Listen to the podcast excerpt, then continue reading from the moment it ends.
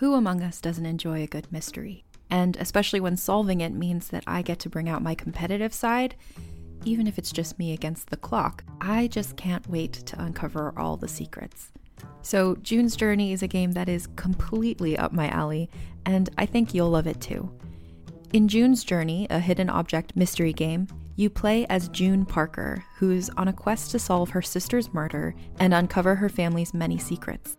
Each chapter brings you deeper into the story, and it's set in the roaring 20s, so beyond uncovering clues, you get to experience the glitz and glamour of the time. June's Journey is definitely not a game I play mindlessly, which I love because I get genuinely invested, and a lot of it is a race against time, so there's a little fun added pressure of trying to find the clues as quickly as you can in each scene. There are also tons of ways to customize the island that you're on, learn more about the characters, and then new chapters are added weekly, so you really can't run out of things to explore. So if you think you're up to solve this case, download June's Journey for free today on iOS or Android, or play on PC through Facebook Games. June needs your help, detective. Sephora stores are everywhere you are. So just pop in when you need a brown lip to match your 90s playlist, a confidence boost before your interview, or a last minute gift for mom's birthday. There's always a Sephora near you. Just pop in. Use our store locator to find your local Sephora or Sephora at Kohl's. Hello, everyone. I know that you're dying to get to the picture of Dorian Gray, but first, before we start all of that, uh, I just want to let you know about our sponsor for this mini season. Hemlock Creek Productions is a post production audio studio based in Chicago, Illinois. Founded by audio editor and sound designer Marissa Ewing, Hemlock Creek Productions is Marissa's response to a growing need for remote audio editing services. While based in the United States, Hemlock Creek Productions has worked with clients and vocal talents across multiple countries and languages. They've provided their expert editing services on a variety of projects, including podcasts, films, and video games. In addition to providing editing services, Hemlock Creek Productions also strives to work on projects that highlight diversity, both in the stories being told and the people that tell them. As a queer and black owned business, they believe diversity is a strength and look forward to working on projects that reflect the same values. Hemlock Creek Productions will also be releasing its first original podcast, Liars and Leeches, in 2023. Follow the story of Tonya in this supernatural horror podcast as she grieves a sudden familiar loss. But soon her grief will bring someone or something into her life in ways she could never have anticipated. That's Liars and Leeches, available on all good podcast apps in 2023. But to learn more about Hemlock Creek Productions, please visit hemlockcreekprod.com or follow them on social media on Twitter and Instagram at hemcreekprod. So there we go. And now it is time for Dorian Gray.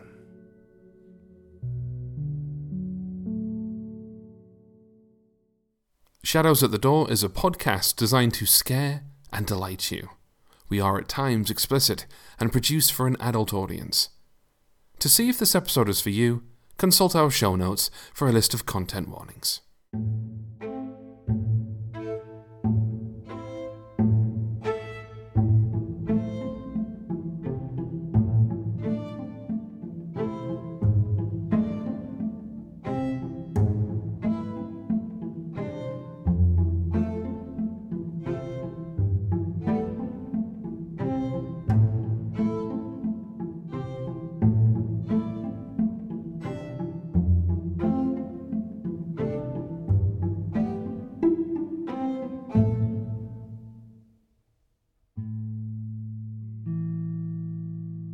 Welcome to our mini series of The Picture of Dorian Gray. I'm Mark Nixon. These highly anticipated episodes come part of a full month of Dorian Gray content here at Shadows at the Door, and rather appropriately, during Pride Month. Yes, as a queer ran podcast, we're delighted to bring you a story so laced with homoerotic subtext, it caused quite the scandal upon its initial release in 1890. Now, this story is the only novel ever written by its author, Oscar Wilde, and has come to be regarded as a classic of Gothic literature. For the month ahead, you have a three act production of the story itself, a discussion episode, and to wrap things up, a drunk retelling. So, listeners, it now brings me great pleasure to ask you to join me by the fire. Pour yourself some tea, and we shall begin.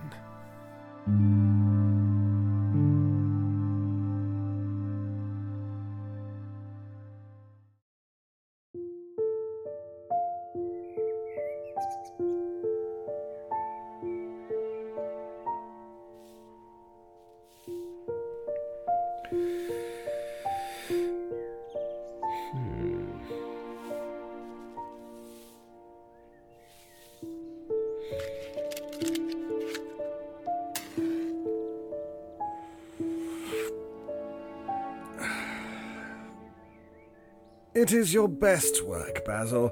The best thing you have ever done. You must certainly send it next year to the Grosvenor. The Academy is too large and too vulgar. Whenever I have gone there, there have been either so many people that I have not been able to see the pictures, which was dreadful, or so many pictures that I have not been able to see the people, which was worse.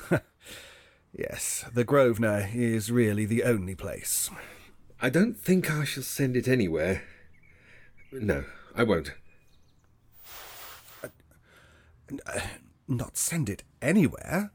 My dear fellow, why? Have you any reason? What odd chaps you painters are! You do anything in the world to gain a reputation. As soon as you have one, you seem to want to throw it away. It is silly of you, for there is only one thing in the world worse than being talked about, and that is not being talked about. A portrait like this would set you far above all the young men in England, and make the old men quite jealous, if old men are ever capable of any emotion. I know you will laugh at me, but I really can't exhibit it. I put too much of myself into it.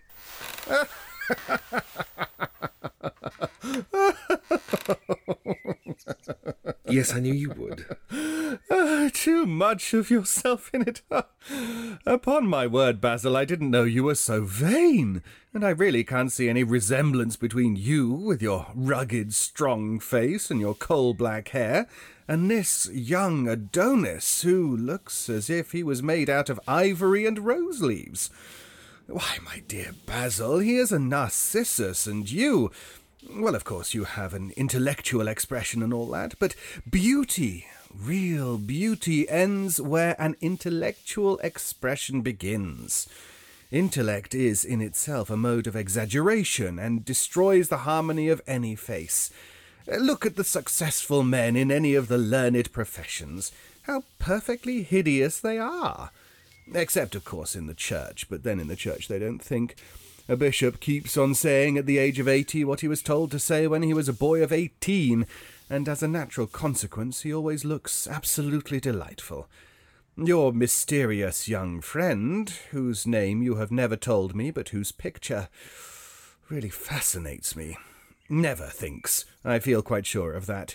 He is some brainless, beautiful creature who should always be here in winter when we have no flowers to look at, and always here in summer when we want something to chill our intelligence.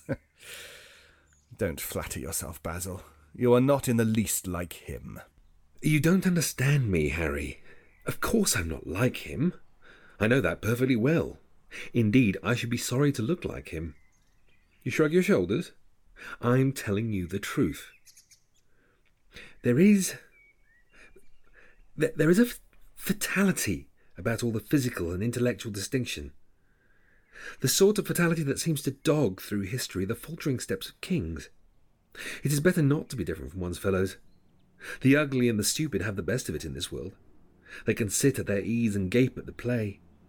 If they know nothing of victory, they are at least spared the knowledge of defeat. They live as we all should live, undisturbed, indifferent, and without disquiet. They neither bring ruin upon others, nor ever receive it from alien hands. Your rank and wealth, Harry, my brains, such as they are, my art, whatever it may be worth, Dorian Gray's good looks, We should all suffer for what the gods have given us, and suffer terribly. Dorian Gray. Is that his name? Yes. I didn't intend to tell you. But why not? I can't explain. When I like people immensely, I never tell their names to anyone. It is like surrendering a part of them. I've grown to love secrecy. It seems to be the one thing that can make modern life mysterious or marvellous to us. The commonest thing is delightful if one only hides it. When I leave town now, I never tell my people where I am going. If I did, I would lose all my pleasure. It is a silly habit, I dare say, but somehow it seems to bring a great deal of romance into one's life. I suppose you think me awfully foolish about it. Not at all. Not at all, my dear Basil. You seem to forget that I am married. And the one charm of marriage is that it makes a life of deception absolutely necessary for both parties. I never know where my wife is, and my wife never knows what I am doing. When we meet, we do meet occasionally, when we dine out together or go down to the Duke's, we tell each other the most absurd stories with the most serious faces. My wife is very good at it, much better, in fact, than I am. She never gets confused over her dates, and I always do. But when she does find me out, she makes no row at all. I sometimes wish she would, but she merely laughs at me. I hate the way you talk about your married life, Harry. I believe that you're really a very good husband, but that you are thoroughly ashamed of your own virtues. You are an extraordinary fellow. You never say a moral thing. You never do a wrong thing. Your cynicism is simply a pose. Being natural is simply a pose, and the most irritating pose I know. Come, join me in the garden. It's such a lovely day, and your smoke does cloud the room so. No. Uh, oh, I am afraid I must be going, Basil. Oh, before I go, I insist on your answering a question I put to you some time ago. What is that? You know quite well. I do not, Harry. Well, I will tell you what it is. I want you to explain to me why you won't exhibit Dorian Gray's picture. I want the real reason. I told you the real reason. No, you did not. You said it was because there was too much of yourself in it. Now that is childish. Harry, every portrait that is painted with feeling is a portrait of the artist, not the sitter. The sitter is merely the accident, the occasion. It is not he who is revealed by the painter, it is rather the painter who, on the coloured canvas, reveals himself.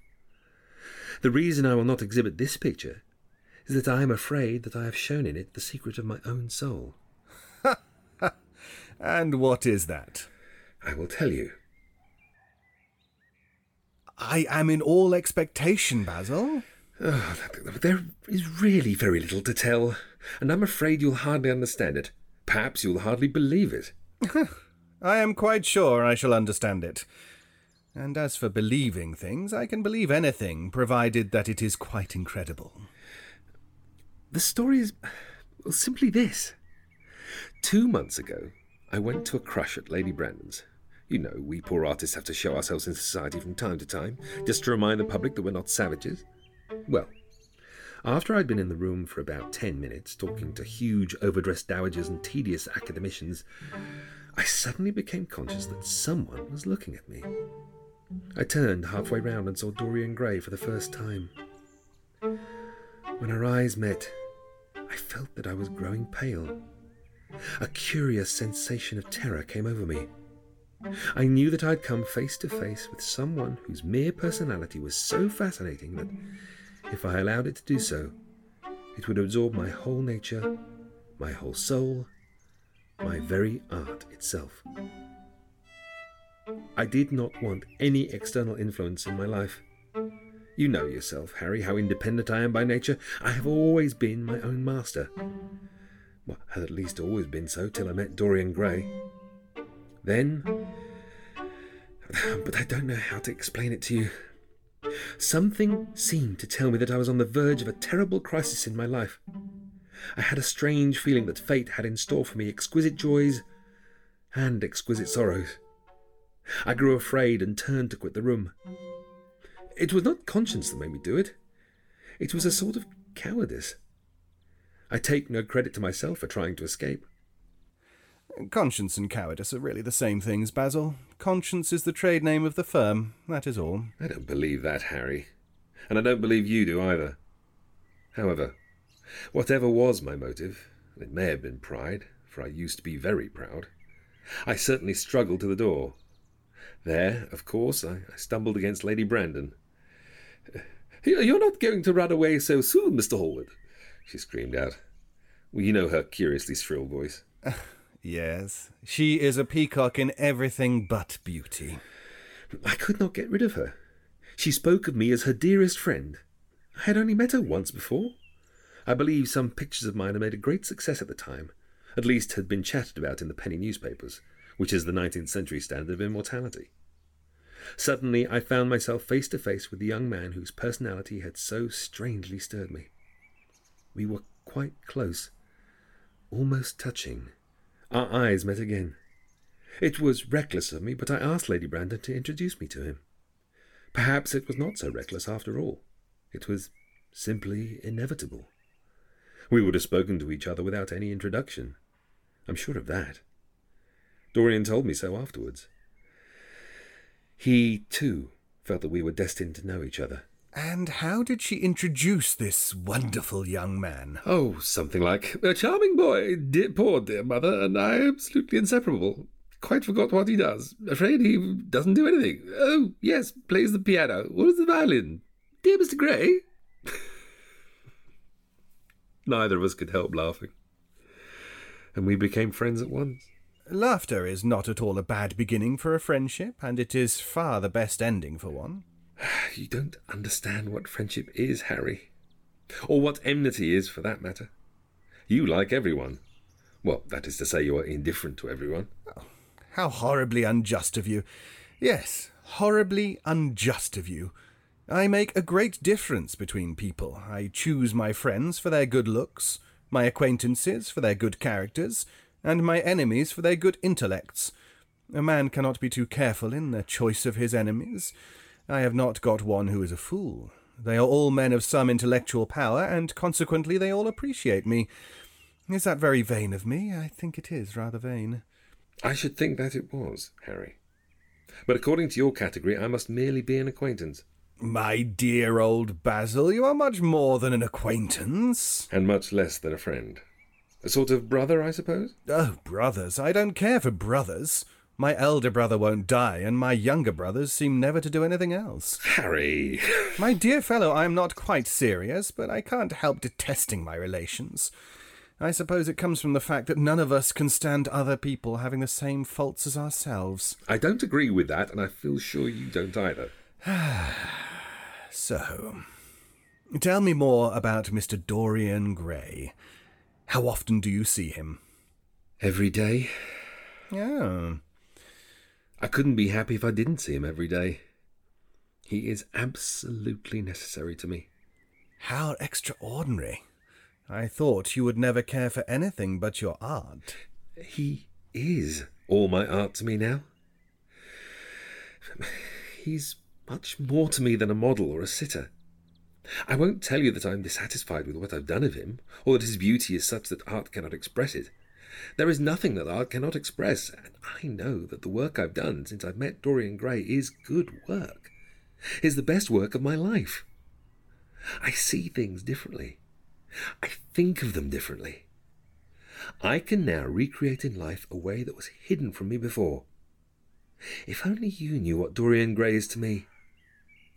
You remember that landscape of mine for which Agnew offered me such a huge price, but which I would not part with? It is one of the best things I've ever done. And why is it so? Because, while I was painting it, Dorian Gray sat beside me. Some subtle influence passed from him to me. For the first time in my life, I saw in the plain woodland the wonder I had always looked for and always missed. Basil, I must see Dorian Gray. he is to me simply a motive in art. You might see nothing in him, I see everything in him. He is never more present in my work than when no image of him is there. Then why won't you exhibit his portrait? Because, without intending it, I have put into it some expression of all this curious artistic idolatry of which, of course, I have never cared to speak to him. He knows nothing about it. He shall never know anything about it. But the world might guess it, and I will not bare my soul to their shallow, prying eyes. My heart shall never be put under their microscope. There is too much of myself in the thing, Harry, too much of myself. Poets are not so scrupulous as you are. I think you are wrong, Basil, but I won't argue with you. It is only the intellectually lost who ever argue. Tell me, is Dorian Gray very fond of you? He likes me. I know he likes me.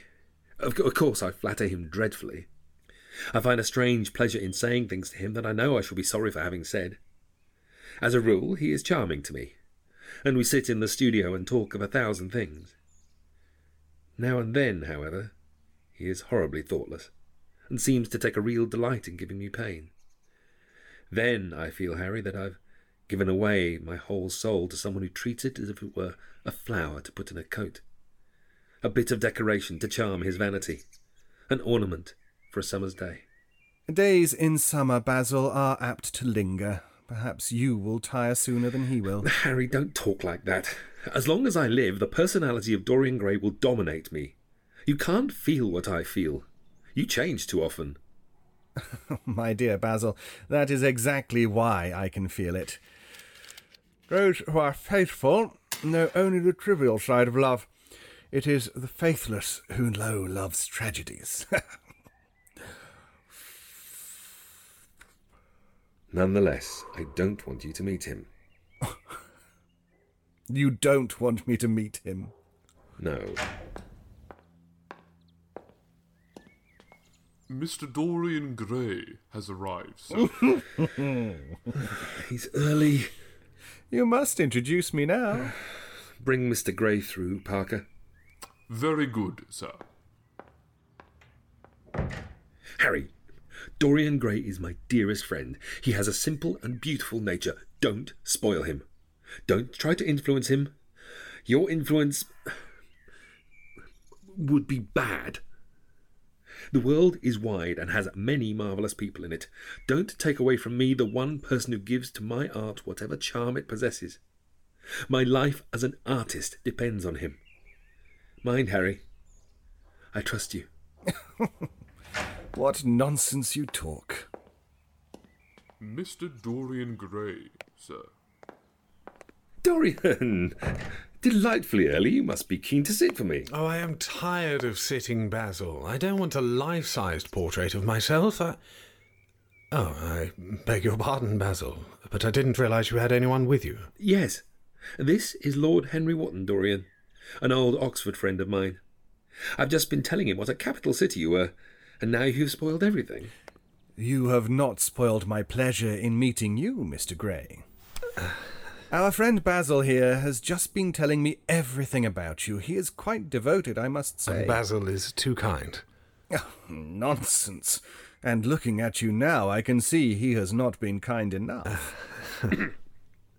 Harry, I want to finish this picture today.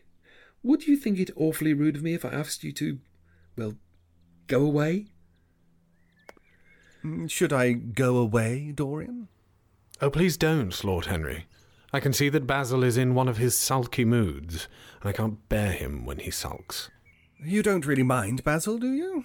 You have often told me that you liked your sitters to have someone to chat to, and the poor lad is so very tired of sitting after all. If Dorian wishes it, of course he must stay. Dorian's whims are laws to everybody except himself. You are very pressing, Basil, but I'm afraid I must go. I have promised to meet a man at the Orleans Goodbye, Mr. Gray. Come and see me some afternoon in Curzon Street. I am nearly always home at five o'clock. Write to me when you are coming. I should be sorry to miss you. Basil, if Lord Henry Wotton goes, then I shall go too. You never open your lips while you are painting, and it is horribly dull standing on a platform trying to look pleasant. Ask him to stay. I insist upon it. Stay, Harry, to oblige Dorian, and to oblige me. It is quite true I never talk when I'm working. I never listen either. It must be dreadfully tedious for my unfortunate sitters. I beg you to stay. I don't think there will be any difficulty about your friend. Sit down again, Harry. Very well.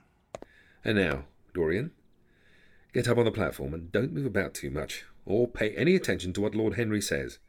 He's a very bad influence over all his friends, with the single exception of myself.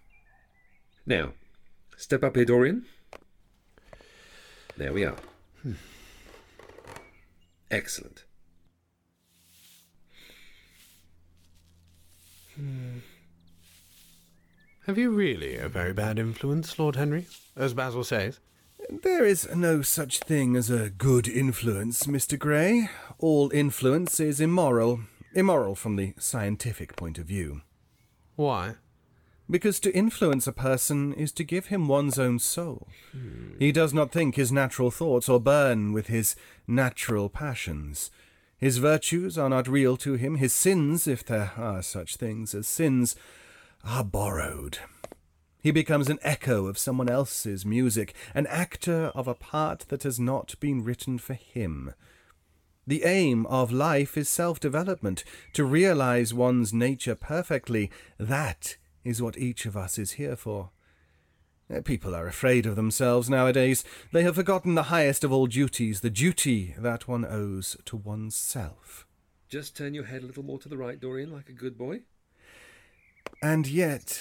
Um, I believe that if one man were to live out his life fully and completely, were to give form to every feeling, expression to every thought, reality to every dream, I believe that the world would gain such a fresh impulse of joy that we would forget all the maladies of the past. But the bravest man amongst us is afraid of himself. The mutilation of the savage has its tragic survival in the self denial that mars our lives. We are punished for our refusals. Every impulse that we strive to strangle broods in the mind and poisons us. The body sins once and has done with its sin, for action is a mode of purification. Nothing remains then but the recollection of a pleasure, or the luxury of a regret. The only way to get rid of a temptation is to yield to it. Resist it, and your soul grows sick with longing for the things it has forbidden to itself, with desire for what its monstrous laws have made monstrous and unlawful. It has been said that the great events of the world take place in the brain. It is in the brain, and the brain only, that the great sins of the world take place also. You, Mr. Gray, you yourself, with your rose red youth and your rose white boyhood, you have had passions that have made you afraid, thoughts that have filled you with terror, daydreams and sleeping dreams whose mere memory might stain your cheek with shame. Stop. Stop, you bewilder me. I, I don't know what to say. There, there is some answer to you, but I cannot find it. Don't speak. Let me think. Or, or rather, let me try not to think.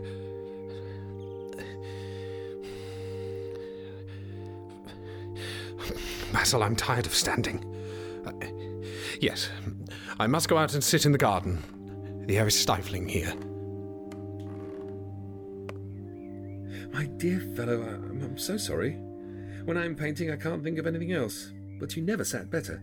You were perfectly still, and I've caught the effect I wanted the half parted lips and the bright look in your eyes. I don't know what Harry has been saying to you, but he has certainly made you have the most wonderful expression. I suppose he's been paying you compliments. You mustn't believe a word that he says. He has certainly not been paying me any compliments. Perhaps that is why I don't believe anything he has told me. you know you believe it all. I will go out to the garden with you. It is horribly hot in the studio. Certainly, Lord Henry. I shall meet you there. Basil, let us have something iced to drink. Something with strawberries in it. Certainly, Harry. Just touch the bell, and when Parker comes, I will tell him what you want. I've got to work up this background, so I will join you later on. Don't keep Dorian too long. I have never been in better form for painting than I am today. This is going to be my masterpiece. It is my masterpiece as it stands.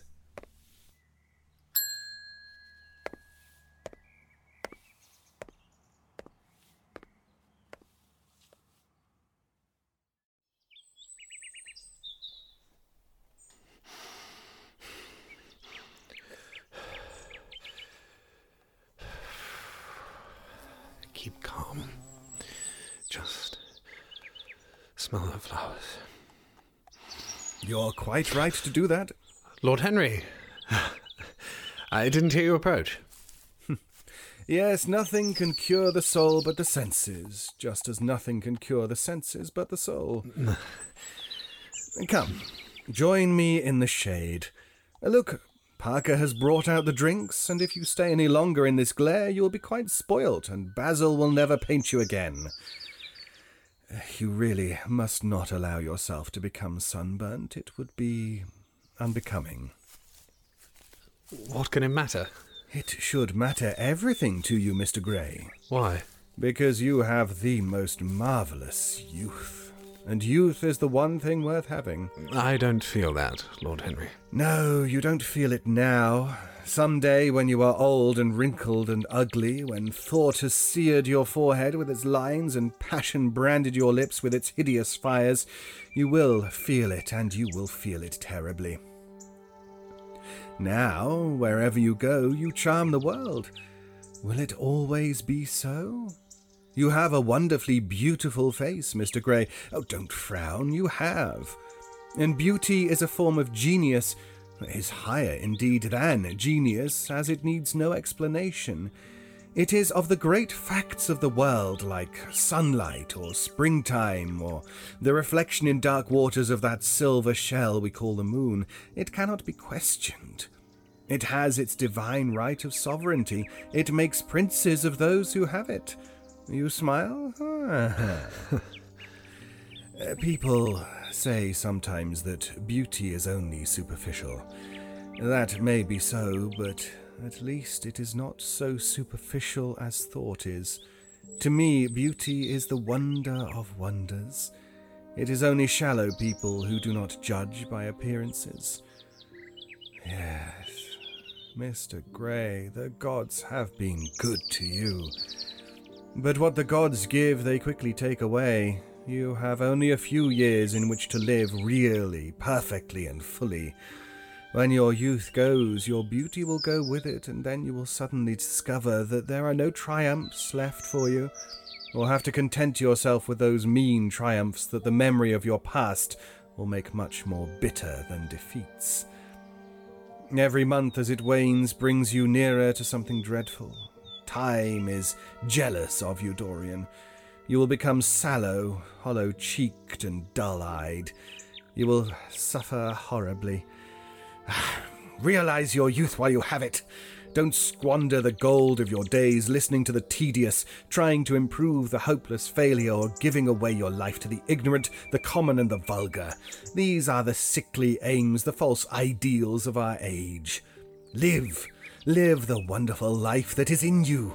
Let nothing be lost upon you. Be always searching for new sensations. Be afraid of nothing. The moment I met you, I saw that you are quite unconscious of what you really are, of what you really might be. The pulse of joy that beats in us at twenty becomes sluggish. Our limbs fail, our senses rot, we degenerate into hideous puppets, haunted by the memory of the passions of which we were too much afraid, and the exquisite temptations that we had not the courage to yield to. Youth! Youth! There is absolutely nothing in the world but youth!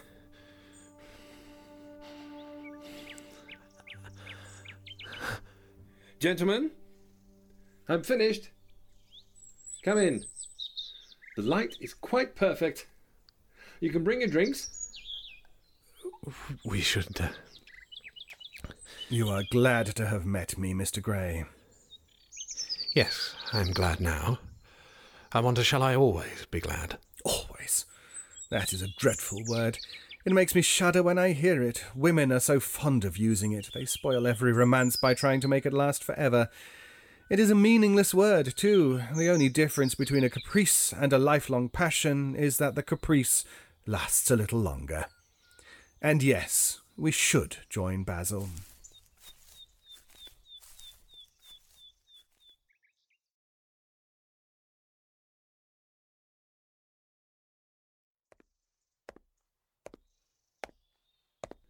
Ah, finally. Come, come look, it's quite finished. My dear fellow, I congratulate you most warmly. It is the finest portrait of modern times. Mr. Gray, come over and look at yourself. Yes, come and see for yourself. And you have sat splendidly today. I am awfully obliged to you. That is entirely due to me, isn't it, Mr. Gray?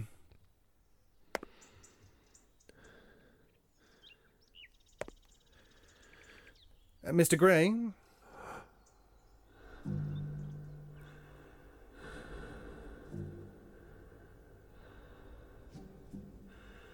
Don't you like it?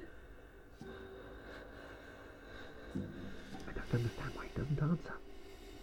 Of course he likes it. Who wouldn't like it? It is one of the greatest things in modern art. I will give you anything you like to ask for it. I must have it. It is not my property, Harry. Whose property is it? Dorian's, of course.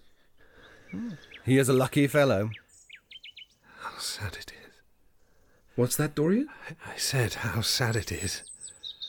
I shall grow old and horrible and dreadful, but this picture will remain always young. It will never be older than this particular day of June. If it were only the other way, if it were I who was always to be young, and the picture that was to grow old, for that, for that I would give everything. Yes, there is nothing in the whole world that I would not give. I would give my soul for that. You would hardly care for such an arrangement, Basil. it, it would be rather hard lines on your work. I should object very strongly, Harry. I believe you would, Basil. You like your art better than your friends. I am no more to you than a green bronze figure. Hardly as much, I dare say. Dorian! How long will you like me? Till I have my first wrinkle, I suppose. I know now that when one loses one's good looks, whatever they may be, one loses everything. Your picture has taught me that. Lord Henry Wotton is perfectly right. Youth is the only thing worth having. When I find that I am growing old, I shall kill myself. Dorian! Dorian, don't talk like that. I have never had such a friend as you, and I shall never have such another. You're not jealous of material things, are you? You who are finer than any of them? I am jealous of everything whose beauty does not die. I am jealous of the portrait you have painted of me. Why should it keep what I must lose? Every moment that passes takes something from me and gives something to it. Oh, if it were only the other way! If the picture could change and I could always be what I am now! Why did you paint it? It will mock me someday. Mock me horribly. This is your doing, Henry. This is the real Dorian Gray, that is all. No, Harry. I can't quarrel with my two best friends at once, but between you both you have made me hate the finest piece of work I've ever done. And I will destroy it. What is it but canvas and colour? I will not let it come across our three lives and mar them. Don't, Basil, don't. It would be murder. I'm glad you appreciate my work at last, Dorian. I never thought you would. Appreciate it. Basil, I am in love with it. It is a part of myself. I feel Well, that. as soon as you are dry, you shall be varnished and framed and sent home. Then you can do what you like with yourself. What absurd fellows you both are. I much prefer such scenes on the stage. Uh, speaking of which, Dorian, let us go to the theatre tonight. There is sure to be something on somewhere. Such a bore putting on one's dress clothes. And when one has them on, they're so horrid. Yes, the costume of the 19th century is detestable. It is so sombre, so depressing. Sin is the only real colour element left in modern life. You really must not say things like that before Dorian, Harry. Before which, Dorian, the one wiping tears from his eyes, or the one in the picture? Either. I should like to come to the theatre with you, Lord Henry. In fact, I feel I must come. And you will promise to talk to me all the time. No one speaks so wonderfully as you do. Ah, I have talked quite enough for today. But yes, come you shall. And you will come too, Basil, won't you? I can't. Really. I would sooner not. I have a lot of work to do. Well then, you and I will go alone, Mr. Gray. I should like that awfully. Come, Mr. Gray, my hansom is outside, and I can drop you at your own place. Uh, goodbye, Basil. It has been a most interesting afternoon. Goodbye, Dorian. Goodbye, Basil. And Harry, Yes, Basil? remember what I said earlier? What I asked of you? My dear Basil, I have already forgotten it. Well, I trust you. I wish I could trust myself. I shall stay with the real Dorian.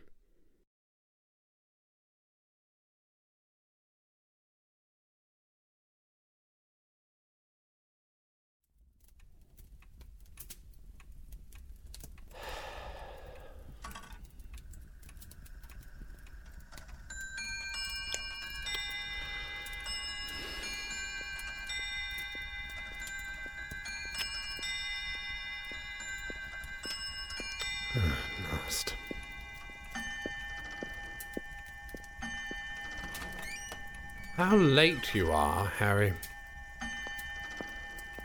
I'm afraid it is not Harry, Mr. Gray.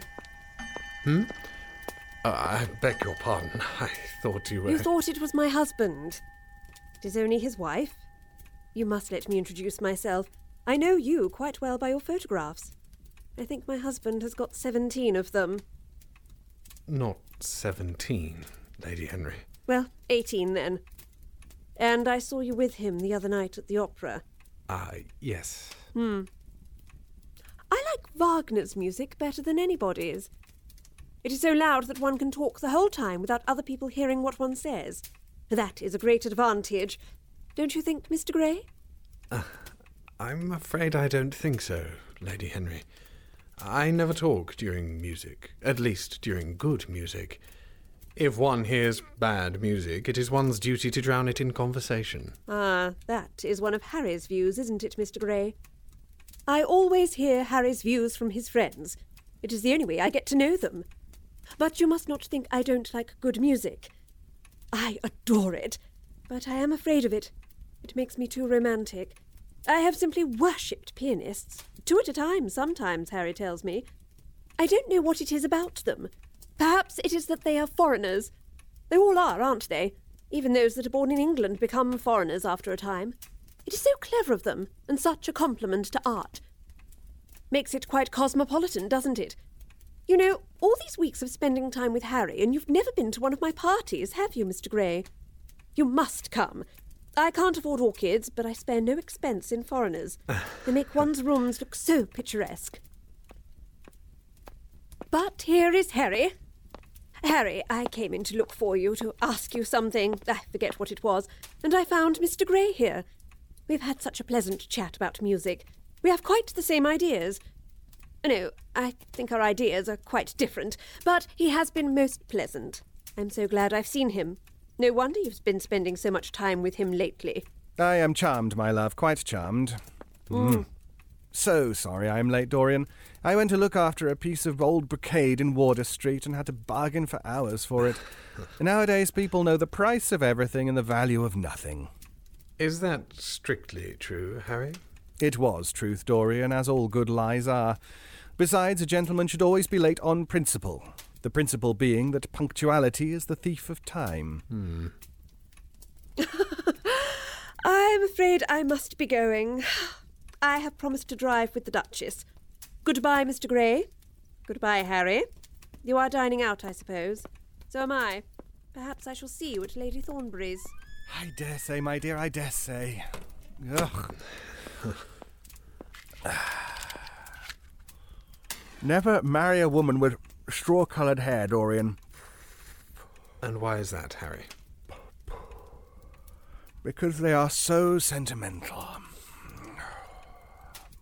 But I like sentimental people. Never marry at all, Dorian.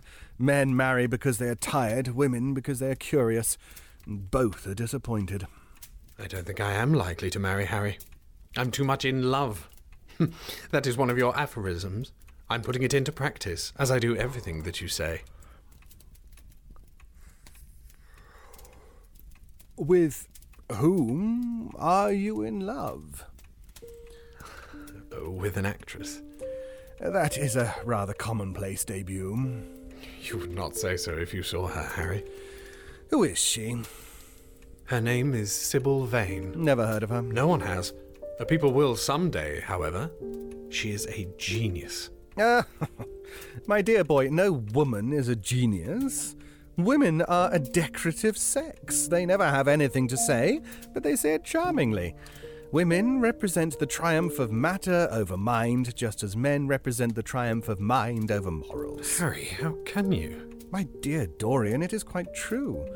I am analysing women at present, so I ought to know. The subject is not so abstruse as I thought it was. I find that ultimately there are only two kinds of women the plain and the coloured. The plain women are very useful. If you want to gain a reputation for respectability, you have merely to take them down to supper. The other women are very charming. They commit one mistake, however. They paint in order to try and look young. Our grandmothers painted in order to try and talk brilliantly. Rouge and esprit used to go together. That is all over now. As long as a woman can look ten years younger than her own daughter, she is perfectly satisfied. As for conversation, there are only five women in London worth talking to, and two of these can't be admitted into decent society. However, tell me about your genius. How long have you known her? About three weeks. And where did you come across her? I will tell you, Harry, but you mustn't be unsympathetic about it. After all, it never would have happened if I had not met you. You filled me with a wild desire to know everything about life. For days after I met you, something seemed to throb in my veins. As I lounged in the park or strolled down Piccadilly, I used to look at everyone who passed me and wonder, with a mad curiosity, what sort of lives they led. Some of them fascinated me, others filled me with terror. There was an exquisite poison in the air. I had a passion for sensations. Well, uh, one evening about seven o'clock, I determined to go out in search of some adventure. I felt that this grey, monstrous London of ours, with its myriads of people, its sordid sinners, and its splendid sins, as you once phrased it, must have something in store for me. I fancied a thousand things. The mere danger gave me a sense of delight. I remembered what you had said to me on that wonderful evening when we first dined together about the search for beauty being the real secret of life. I don't know what I expected, but I went out and wandered eastward, soon losing my way in a labyrinth of grimy streets and black grassless squares. About half past eight, I passed by an absurd little theatre with great flaring gas jets and gaudy playbills. A hideous man in the most amazing waistcoat I ever beheld in my life was standing at the entrance smoking a vile cigar. He had greasy ringlets, and an enormous diamond blazed in the centre of a soiled shirt. Have a box, my lord, he said when he saw me, and he took off his hat with an air of gorgeous civility. There was something about him, Harry, that amused me. He was such a monster. You will laugh at me, I know, but I really went in and paid a whole guinea for the stage box. And to the present day, I can't make out why I did so, and yet, if I hadn't, my dear Harry, if I hadn't, I should have missed the greatest romance of my life. I see you are laughing. It is horrid of you. I am not laughing, Dorian. At least I'm not laughing at you. But you should not say the greatest romance of your life. You should say the first romance of your life. You will always be loved, and you will always be in love with love. A grande passion is the privilege of people who have nothing to do.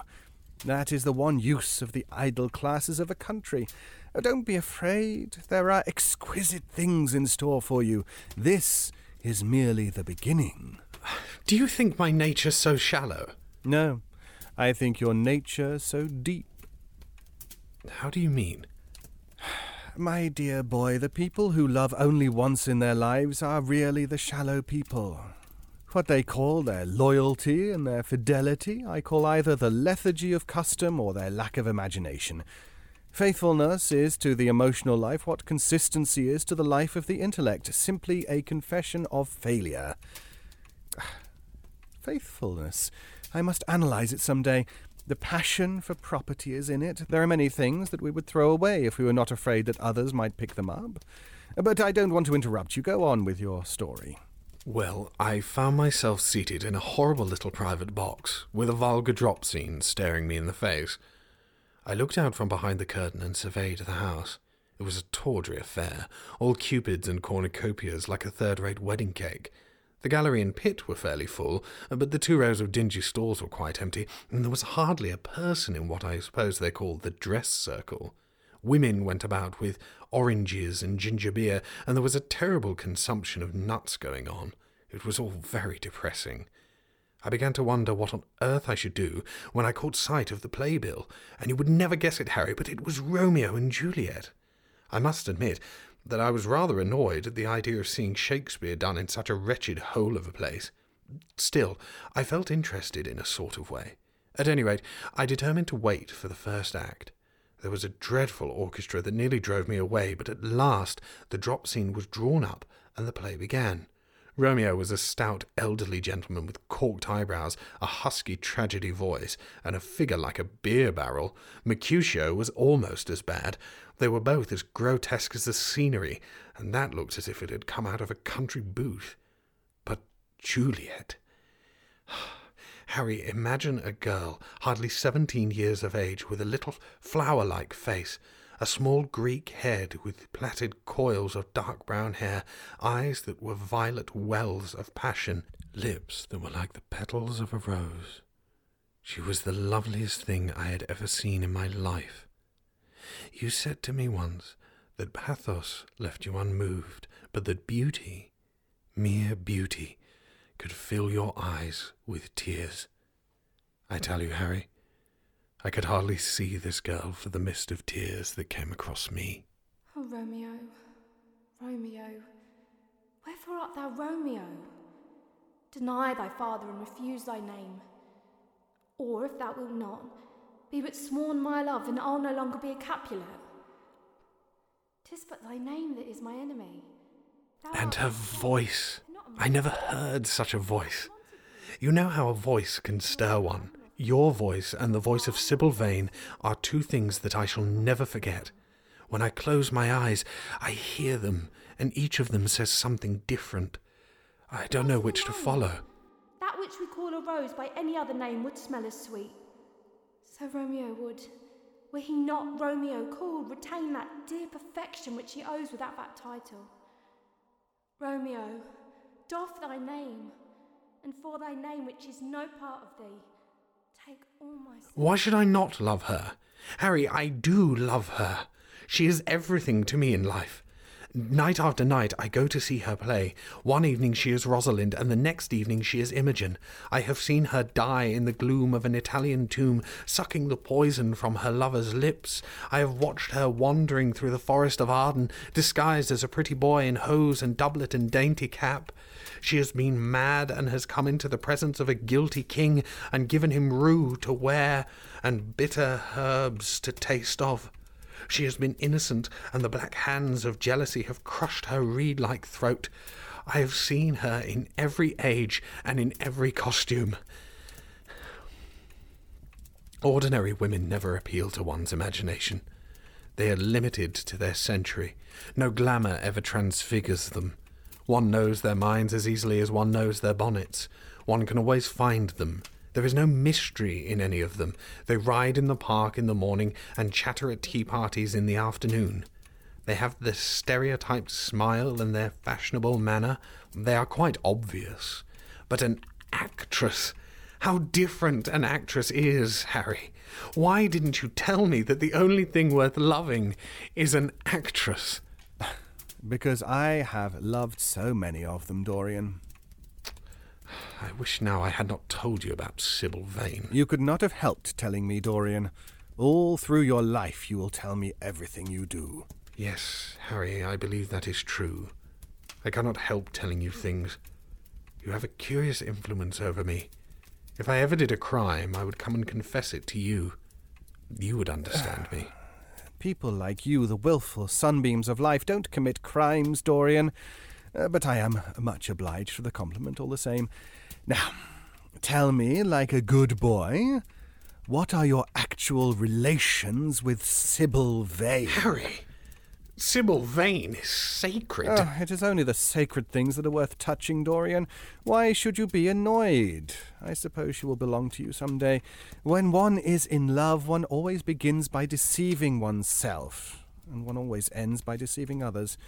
That is what the world calls a romance. You know her, at any rate, I suppose? Of course I know her. On the first night I was at the theatre, the horrid old man came round to the box after the performance was over and offered to take me behind the scenes and introduce me to her.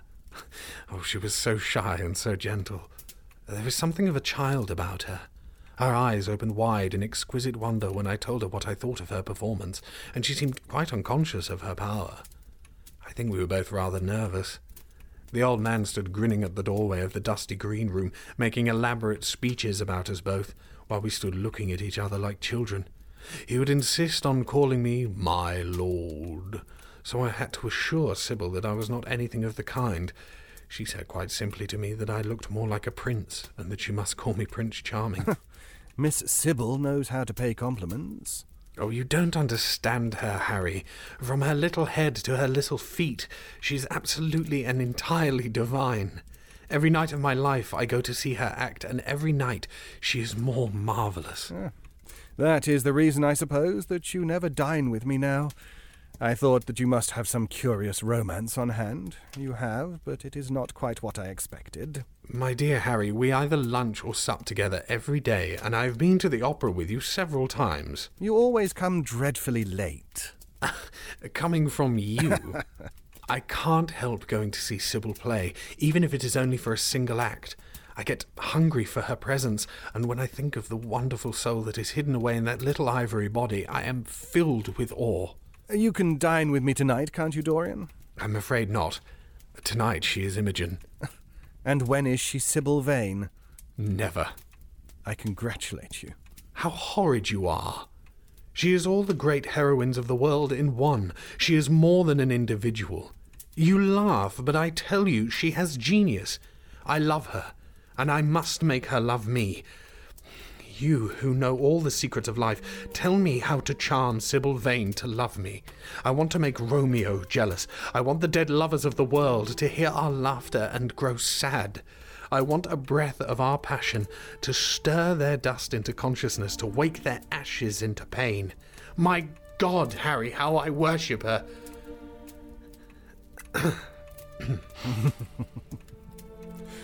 And what do you propose to do? I want you and Basil to come with me some night and see her act. I have not the slightest fear of the result. You are certain to acknowledge her genius. Then we must get her out of the old man's hands. I shall have to pay him something, of course. When all that is settled, I shall take a West End theatre and bring her out properly. She will make the world as mad as she has made me. That would be impossible, my dear boy. Yes, she will. She has not merely art, but she has personality also, and you have often told me that it is personalities, not principles, that moves the age. Well, what night shall we go? Tomorrow. She is Juliet tomorrow. All right, the Bristol at eight o'clock, and I will get Basil. Not eight, Harry, please. Half past six. We must be there before the curtain rises. You must see her in the first act where she meets Romeo. Half past six? What an hour. It will be like having a meat tea or reading an English novel. It must be seven. No gentleman dines before seven. Shall you see Basil between this and then, or shall I write to him? Dear Basil, I have not laid eyes on him for a week. It is rather horrid of me, as he has sent me my portrait in the most wonderful frame, specially designed by himself. And though I am a little jealous of the picture for being a whole month younger than I am, I must admit that I delight in it. Perhaps you would better write to him. I don't want to see him alone. He says things that annoy me. He gives me good advice. People are very fond of giving away what they need most themselves.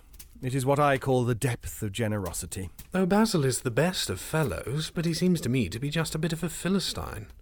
Since I have known you, Harry, I've discovered that. Basil, my dear boy, puts everything that is charming in him into his work. The consequence is that he has nothing left for life but his prejudices, his principles, and his common sense. The only artists I have ever known who are personally delightful are bad artists. Good artists exist simply in what they make, and consequently are perfectly uninteresting in what they are. A great poet, a really great poet, is the most unpoetical of all creatures. But inferior poets are absolutely fascinating. The worse their rhymes are, the more picturesque they look. The mere fact of having published a book of second rate sonnets makes a man quite irresistible. He lives the poetry that he cannot write. The others write the poetry that they dare not realize. I wonder is that really so, Harry? It must be, if you say it. And now I'm off. Imogen is waiting for me. Don't forget about tomorrow. Goodbye, Henry. I shan't forget, Dorian. Goodbye.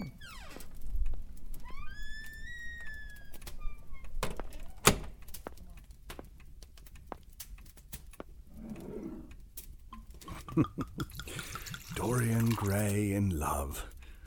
How fascinating. Mm.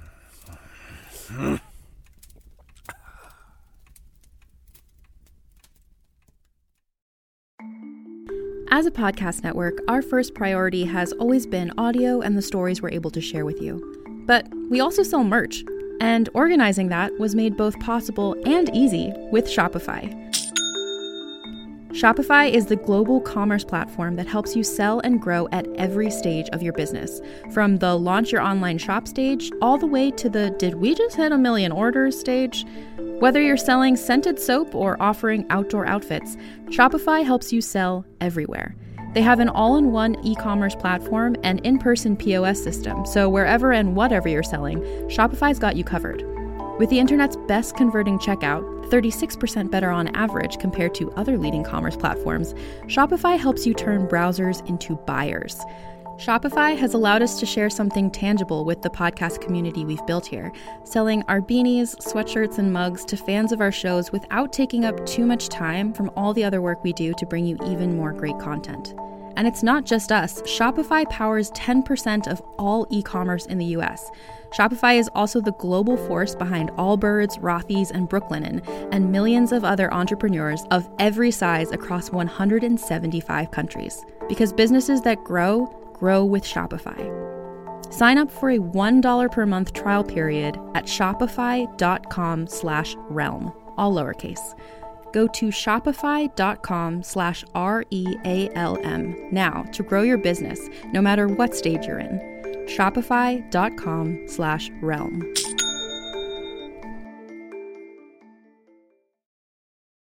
Hi, I'm Madigan from Your Angry Neighborhood Feminist, a podcast that explores the world through a personal feminist perspective. Check out new episodes Mondays and Fridays for a wide variety of topics and news episodes. Listen wherever you get your podcasts. Rage on.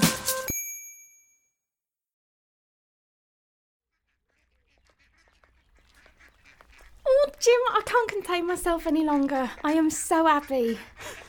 I can see that, Sybil. Settle down. I can't. And why's that? I'm in love. Oh, come on. You're far too young to think of falling in love. Oh, this is why you insisted on the walk. So Mother can't hear. Perhaps. Well, yes. That explains it. Only posh people go to the park. Nonsense. So Mother doesn't know everything then? She knows some details, but not all. You know how she is. The moment I tell her everything, she will simply worry about the theatre. Well, yes. And she has already reminded me once today about Mr. Isaac and his generosity. Well, he has been considerate. I know. But he's not a gentleman, Jim. I hate the way he looks at me. And I perform on his stage near every night. It's not exactly charity. Besides, love is more important than money. Oh, now you really are showing your age. Once I leave London, I really don't know how you and your mother will manage if you fall out of his favour. We don't need him anymore, Jim. Prince Charming rules life for us now. You what?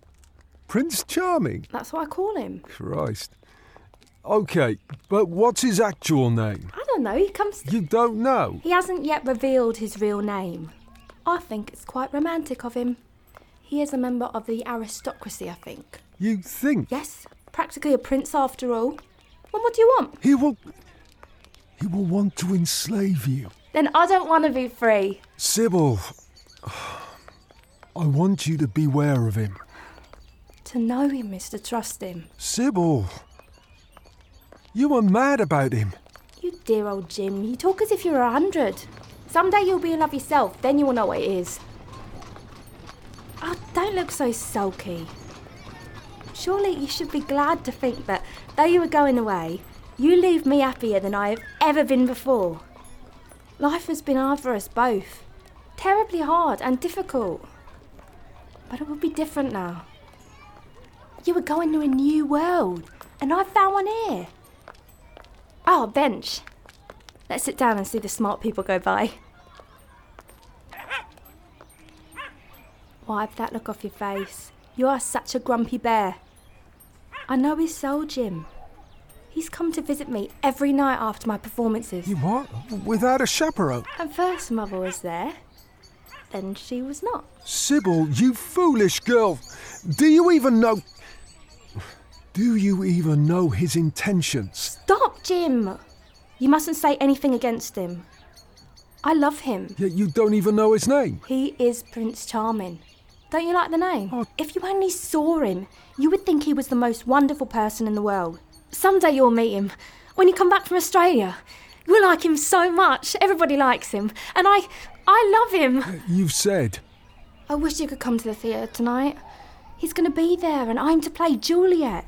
Fancy, Jim, to be in love and play Juliet. To have him sitting there, to play for his delight. To be in love is to surpass oneself. Poor dreadful Mr. Isaacs will be shouting genius to his loafers at the bar. And it is all his, his only. Prince Charming, my wonderful lover, my god of graces. Well, you better be so wonderful. If he harms you in any way, I shall kill him. You are foolish, Jim. How can you say such horrible things? You don't know what you are talking about. You are jealous and unkind. I just wished you would fall in love. Love makes people good. And what you said was wicked. I know what I'm about. Mother is no help to you. She doesn't understand how to look after you. I wish now that I was not going to Australia at all. I have a great mind to pack the whole thing in. I would, if my articles hadn't been signed. Oh, don't be so serious, Jim. You are like one of the heroes of those silly melodramas Mother used to be so fond of acting in. I'm not going to quarrel with you. And I know you would never harm anyone I love, would you? Not as long as you love him, I suppose. Good, because I shall love him forever. And him? Forever too. He'd better. anyway, I had hoped you'd save all your hugs and kisses for me. Oh, but you don't like being kissed.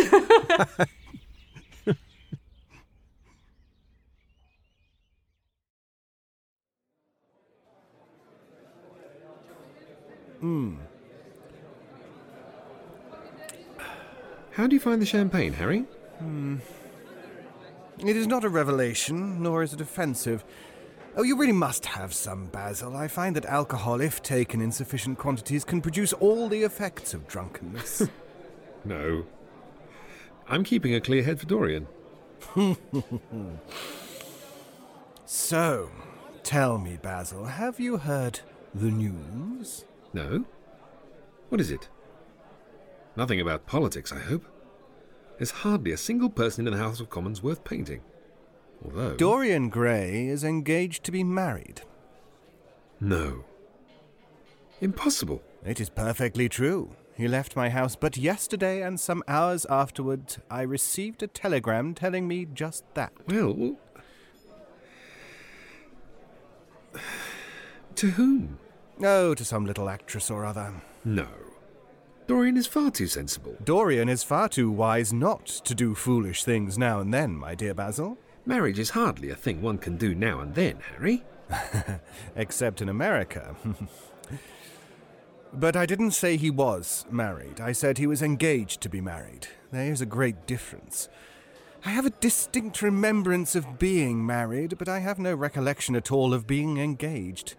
I'm inclined to think that I never was engaged. But think of Dorian's birth and position and wealth.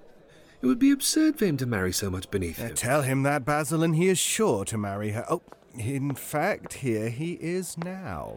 My dear Harry, my dear Basil, you must congratulate me. So it's true, Dorian? You're engaged? It is true, yes.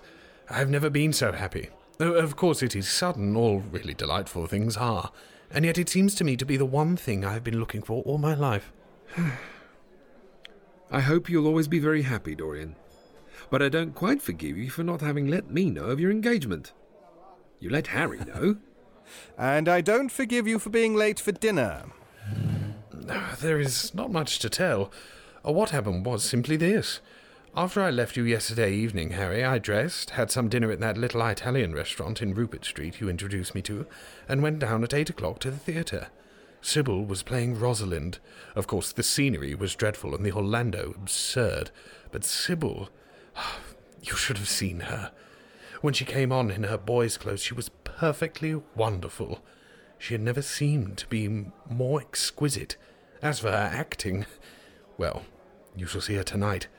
She is simply a born artist.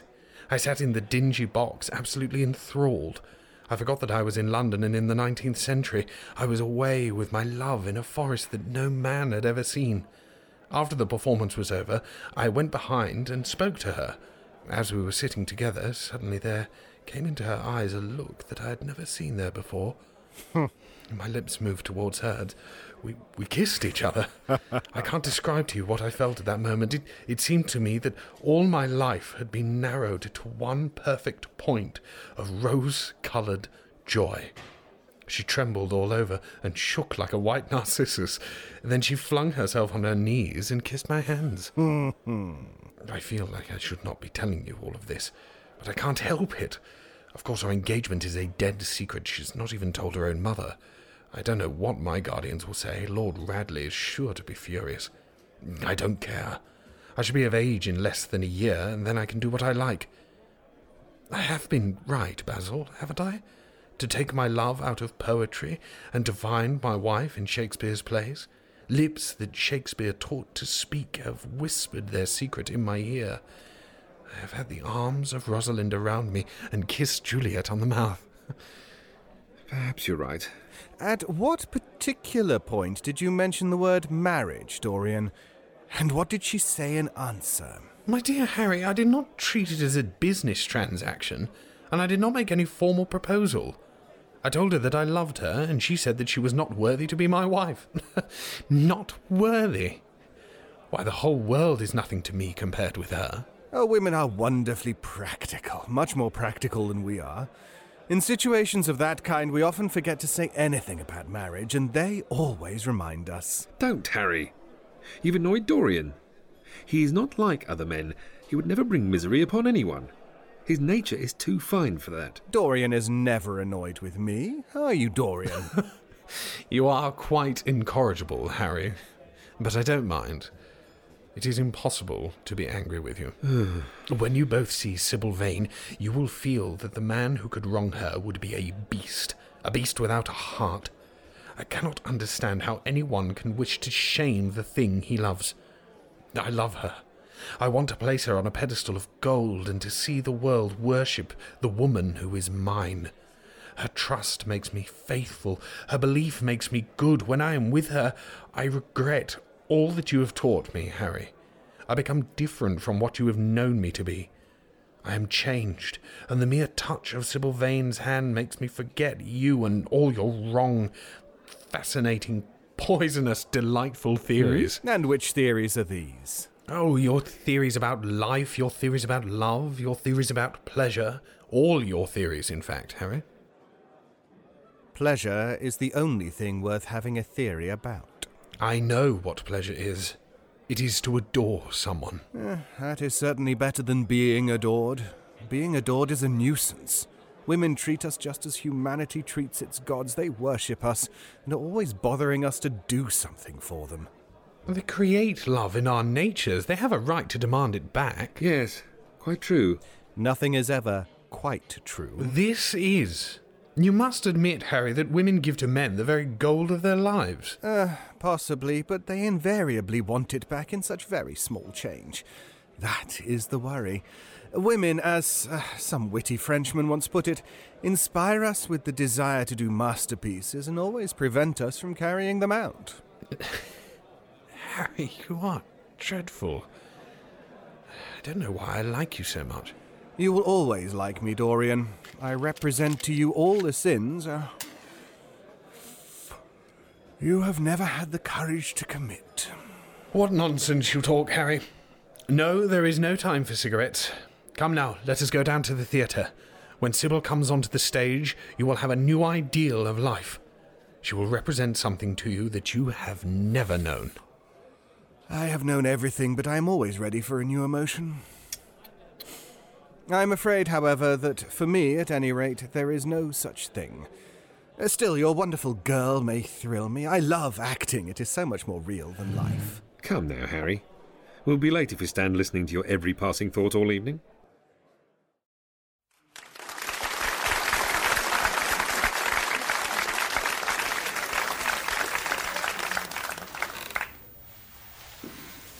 Harry, keep still. Oh, this seat is ghastly, simply ghastly. What a place to find one's divinity in. When she acts, you will forget everything. Even these common rough people with their coarse faces and brutal gestures become quite different when she is on stage. Hmm, Looking at them, one could only hope they become different. Don't pay any attention to him, Dorian.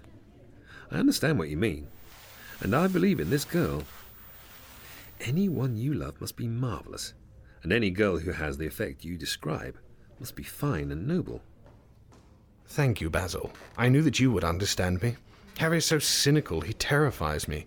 You've made it through the first few scenes. I admit it is quite dreadful, but once the curtain rises again, you will see the girl to whom I'm going to give all my life, to whom I have given everything that is good in me.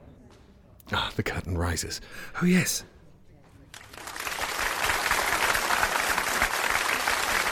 There she is. Oh, Dorian, she's beautiful. Oh, charming. Quite charm.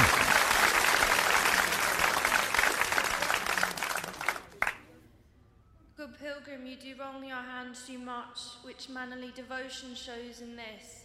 For saints have hands that pilgrims' hands do touch, and palm to palm is holy palmer's kiss. Oh, dear. Oh, I Have not saints' lips I don't. and I don't palm? understand. I pilgrim lips that they must use in prayer. She is quite beautiful, Oh, Dorian, but she can't act. Let us go. I'm going to see the play through. I'm awfully sorry that I have made you waste an evening, Harry. lest faith turn to despair. I apologize to both of you. my dear Dorian, I should think Miss Vane was ill. Saints do We will come some other night, yes? I wish she were ill. She's transformed entirely. I don't know who this wretched actress is before us. Don't talk like that about the one you love, Dorian. Love is a more wonderful thing than art. Good heavens, my dear boy, don't look so tragic. The secret of remaining young is never to have an emotion that is unbecoming. Come to the club with Basil and myself. We will smoke cigarettes and drink to the beauty of Sybil Vane. She is beautiful. From thy lips. What more can you want? trespass sweetly Go away, Harry. My sin again. I want to be alone. Basil, you must go too. Dorian, Can't you see that my heart is breaking? Kissed by the book. Let us go, Basil. Come now.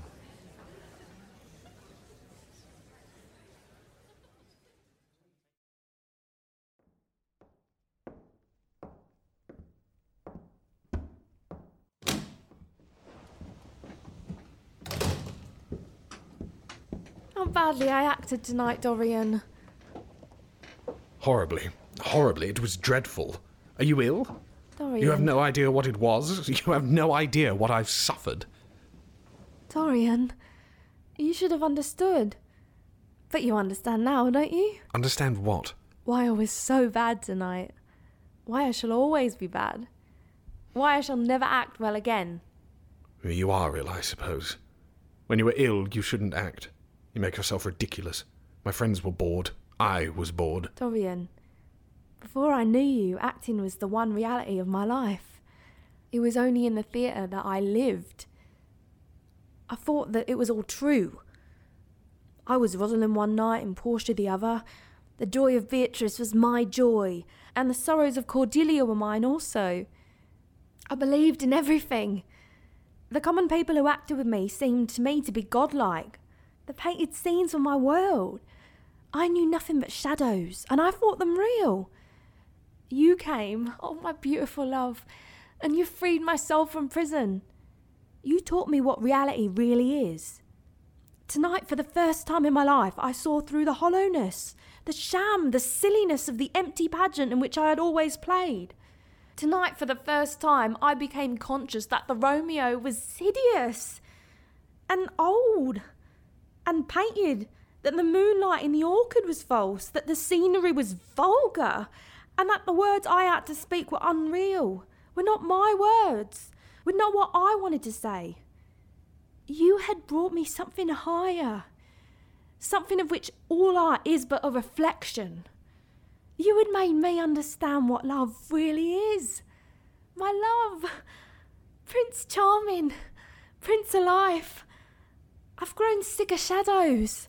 You were more to me than all art can ever be. Sybil. When I came on tonight, I could not understand how it was that everything had gone from me. I thought that I was going to be wonderful. I found that I could do nothing. Suddenly it dawned on my soul what it all meant. The knowledge was exquisite to me. I heard him listen and I smiled. What could they know of love such as ours? Take me away, Dorian. Take me away with you, where we can be quite alone. I hate the stage. I might mimic a passion that I do not feel, but I cannot mimic one that burns me like fire. Oh, Dorian, you understand now what he signifies. Even if I could do it, it would be profanation for me to play at being in love. You've made me see that. You have killed my love. What? Yes. Yes, you have killed my love. You used to stir my imagination. Now you don't even stir my curiosity. You simply produce no effect. I loved you because you were marvelous, because you had genius and intellect, because you realized the dreams of great poets and gave shape and substance to the shadows of art. You have thrown it all away. You're shallow and stupid. My God, how mad I was to love you. What a fool I have been. You are nothing to me now. I will never see you again. I will never think of you. I will never mention your name. You don't know what you were to me once. Why, once. Oh, I can't bear to think of it. I wish I had never laid eyes upon you. You have spoiled the romance of my life. How little you can know of love if you say it mars your art. Without your art, you are nothing. I would have made you famous, splendid, magnificent. The world would have worshipped you, and you would have borne my name. What are you now? A third rate actress with a pretty face. You're not serious, Dorian. You're acting. I would leave the acting to you were you not so bad at it. Dorian. Dorian! Oh, Let go of me! Dorian, please, no! Let go! Dorian, leave me. I'm so sorry I didn't that well. I was thinking of you all the time. but, but I will try. Indeed, I will try. It came so suddenly across me, my love for you. I think I should never have known it if you had not kissed me, if we had not kissed each other. Kiss me again, my love. No, don't go away from me. I can't bear it. Oh, don't go away from me. My brother. No, never mind. He didn't mean it. He was in jest. But you. Can't you forgive me for tonight? I will work so hard and try to improve. Oh, don't be cruel to me, because I love you better than anything in the world. After all, it is only once that I have not pleased you, but you were quite right, Dorian. I should have shown myself more of an artist. It was foolish of me, and yet I couldn't help it. Oh, don't leave me! Don't leave me! I'm going. I have no wish to be unkind, but I can't see you again. You have disappointed me.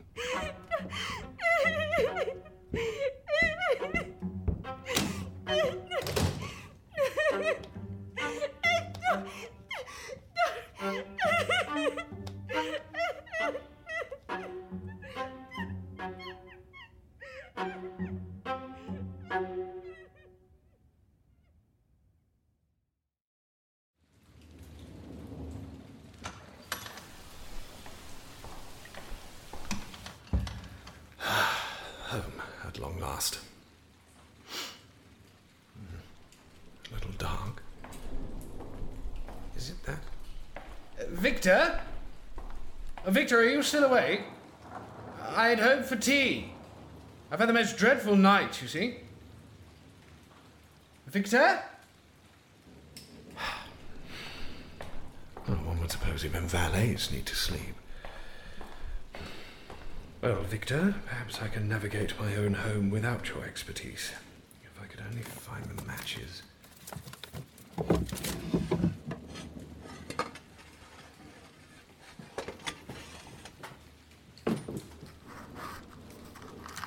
know, it was said this is a true antique. What is the point of a candelabra if not for lighting your way? There we are. And there I am.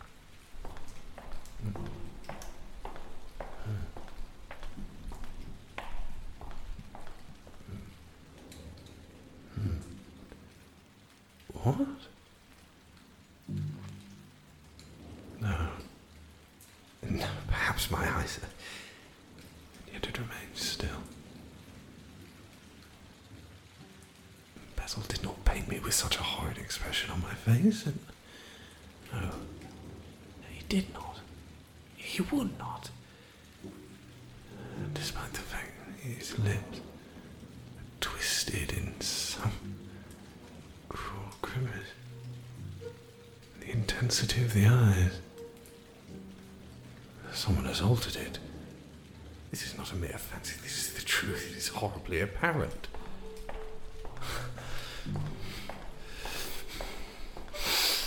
I say, Victor! Victor, have you allowed any visitors? Basil, perhaps? Uh, Victor, answer me, or I shall.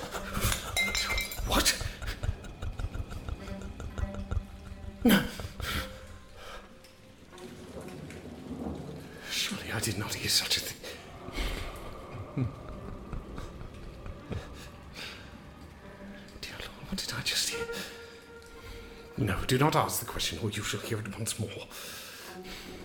The painting. It has changed, but it has not been altered.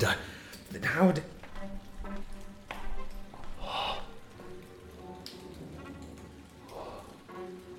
My wish. Oh, my mad wish.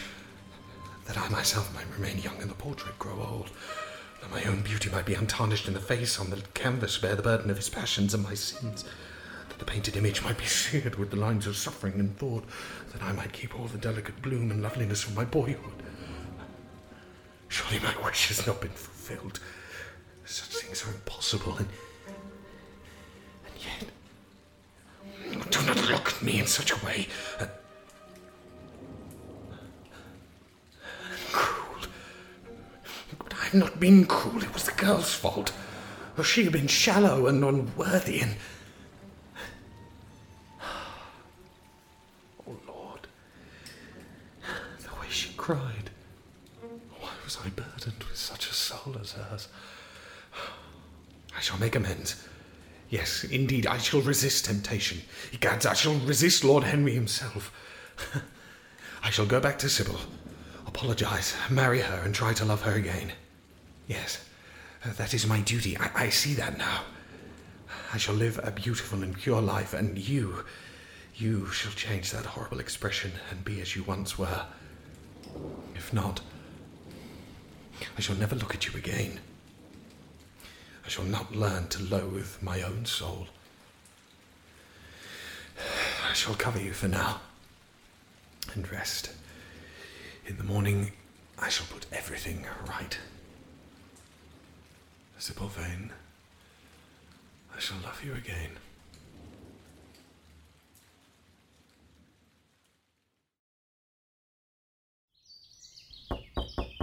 My dear boy, I must see you. Let me in at once. I can't bear your shutting yourself up like this. Dorian. Fine. Yes, Harry, I'm here. Finally. I am so sorry for it all, Dorian, but you must not think too much about it. Do you mean about Sybil Vane? Yes, of course, it is dreadful from one point of view, but it was not your fault. Uh, Tell me, did you go behind and see her after the play was over? I did. Hmm. I felt sure you had. Uh, Did you make a scene with her? I was brutal, Harry. Perfectly brutal. But it is all right now. I am not sorry for anything that has happened.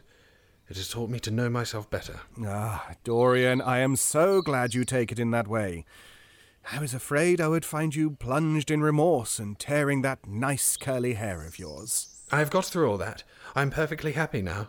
I know what conscience is, to begin with. It is not what you told me it was.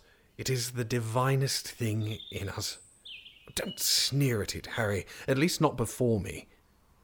I want to be good.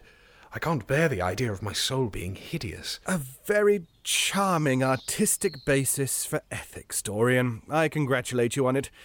But how are you going to begin? By marrying Sybil Vane. But, my dear boy, did you not read the letter I sent this morning? No, I have not read it yet, Harry.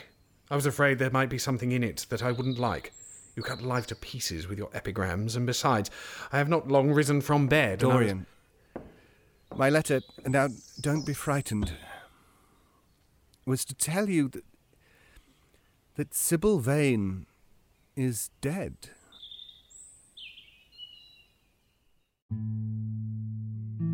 You've been listening to a Shadows at the Door production. Dorian Gray was played by Jake Benson, Lord Henry Wotton was played by David Alt, Basil Hallward was played by Kareem Cronfley, Sybil Vane was played by Alana Chanel. James Vane was played by Andy Cresswell, Lady Wotton was played by Erica Sanderson, the butler was played by Mark Nixon, and Romeo was played by Alistair Stewart. The story was written by Oscar Wilde and adapted by Mark Nixon. The original score was composed and performed by Nico Vitesse, the production was by Mark Nixon, and the copyright is held by Shadows at the Door Publishing. Join us next week for Act 2.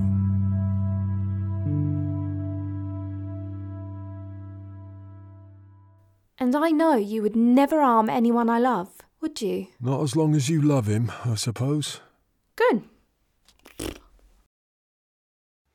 Hi, I'm Madigan from Your Angry Neighborhood Feminist, the podcast that explores the world through a personal, intersectional feminist perspective. I bring you two episodes a week. Every Monday, I cover something from a wide variety of topics, covering everything from feminist faves throughout history like Audre Lorde, listener coming out stories, and other hot button topics like toxic masculinity and the Me Too movement, as well as plenty feminist history, the good and the controversial. And then every Friday, I bring you a mini What's in the News episode to keep you up to date with everything that's going on today in the world. And with over 580 episodes available to you right now, there's plenty of good stuff to listen to. You can listen to Your Angry Neighborhood Feminist wherever you get your podcasts. And don't forget to rage on. Bye.